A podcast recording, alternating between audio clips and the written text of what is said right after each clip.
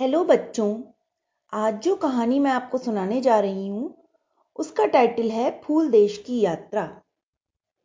आज फिर वही हुआ। छह वर्ष की नन्ही रंजू चुपचाप मम्मी की आँख बचाकर बाग में निकल गई। फिर उसने मन भरकर खूब फूल तोड़े। गुलाब, गेंदा, चमेली, हरसिंगार, बेला के ढेर सारे फूलों से उसकी टोकरी भर गई। तब रंजू दबे पैरों अपने कमरे में चली गई। टोकरी ज़मीन पर रखकर वह भी फर्श पर बैठ गई। सुई धागा लेकर हर सिंगार के फूलों की दो मालाएँ बनाई, एक गुड़िया को पहनाई और दूसरी गुड्डे को। गेंदे के फूलों को तोड़कर उनकी पत्तियों से उनका सिंहासन सजाया। गुलाब की नन्ही कली गुड्डे के कोट में लगाई और चमेली की छोटी सी कली गुड़िया के जूड़े में सजाई। अभी रंजू की सज्जा चल ही रही थी कि मम्मी आदम की। वह हड़बड़ा उठी। रंजू को लगा कि उसकी मम्मी तो पूरी की पूरी जासूस हैं।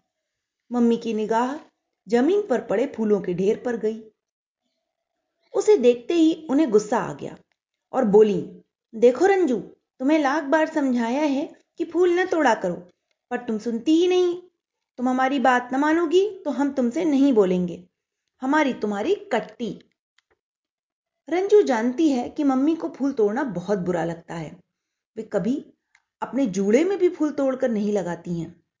रंजू से भी यही कहती हैं कि जो फूल अपने आप टूटकर गिर जावे, उन्हें ही उठाओ। फूल तो पौधों पर ही सुंदर लगते हैं।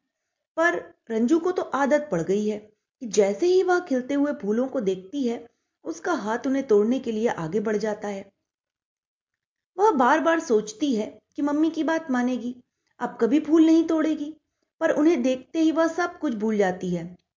रंजू ने फूलों के उस ढेर से अपने गुड्डे गुड़िया को खूब सजाया। उनकी छटा देख देख कर वह खूब मुग्ध हुई, पर उन्होंने उससे बात तक न की। रंजू की आदत है मम्मी से कहानी सुनते सुनते सोने की। उसने मम्मी से कहानी सुनाने को कहा तो उन्होंने करवट बदल ली। वह चुपचाप उतरकर दूसरी ओर से जाकर उनसे लिपटते हुए बोली, मम्मी, कहानी सुनाओ ना। पर उन्होंने उसका हाथ झटक दिया।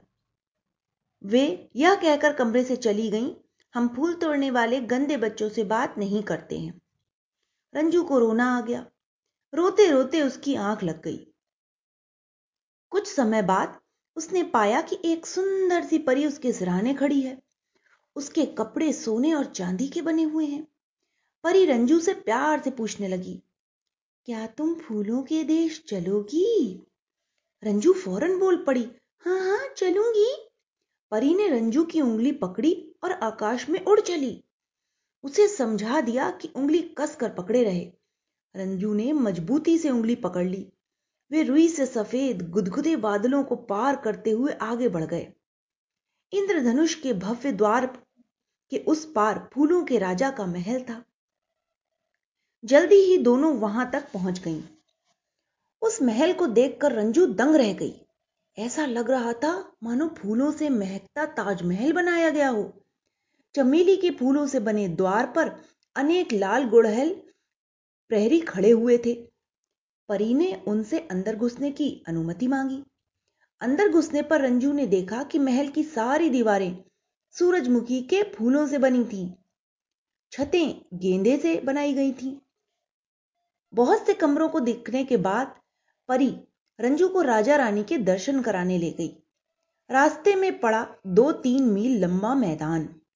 इसमें दोनों ओर कतारों में आम, संतरा आदि फलों के वृक्ष खड़े थे। रंजू के मुँह में उन्हें देखकर पानी भर आया। परी ने ज़मीन पर गिरा सुर्ख लाल सेब उसे पकड़ा दिया। वह उसे कुतरती कुतरती आगे बढ़ गई। एक बड़े से कमरे के द्वार पर परी रुक गई। द्वार पर खड़े प्रहरी उन्हें अंदर ले गए। सामने ही बेला और लिली से बने दो भव्य सिंहासन थे। उन पर राजा कमल और महारानी गुलाब विराजमान थे। सहसा ही राजा रानी की अंगरक्षिका जूही सामने आई और डांट कर बोली, रंजू, बोलो तुम क्यों भूल तोड़ती हो? राजा रानी का ध्यान भी सहसा उसकी ओर चला गया। न्याय मंत्री हर सिंगार ने आगे बढ़कर निवेदन किया, महाराज, इस लड़की में फूलों को तोड़ने की गंदी आदत है। यह अकारण ही हम सबको तंग किया करती है इसे दंड दिया जाए। महाराज को भी सारी बातें याद आ गईं। उन्होंने आदेश दिया जब तक यह लड़की वायदा न कर ले कि आगे से कभी फूल नहीं तोड़ेगी उसे हमारे रहने के तालाब में डुब्बा रहने दिया जाए। यह आदेश सुनकर रंजू भयभीत हो उठी। वह तुरंत महाराजा के पैरों पर गिर पड़ी और आगे से कभी भी फूल न तोड़ने का वचन दे दिया। उनके आदेश से अंगरक्षक उसे घसीटते हुए बाहर ले आए और फिर वहाँ से धक्का दे दिया। चोट लगने से रंजू चीख पड़ी। वह उठकर बैठी तो पाया कि पलंग की बजाय ज़मीन पर पड़ी है। सूरज की सुनहरी किरणों से कमरा चमक रहा था और उसका छोटा भाई अपने खिलौनों से खेल रहा था। रंजू की आँखों के आगे काफ़ी देर तक फूलों का महल ही तैरता रहा। वह समझ नहीं पाई कि यह सपना था या सच। जो भी हो, अब उसने फूल तोड़ना बिल्कुल छोड़ दिया है। अब मम्मी भी उससे नाराज़ नहीं होती हैं। तो बच्चों, इस कहानी से हमें यही सीख मिलती है कि हमें अपनी खुशी के लिए कभी भी फूल, पत्तियों पेड़ पौधों को नुकसान नहीं पहुंचाना चाहिए। Okay, bye.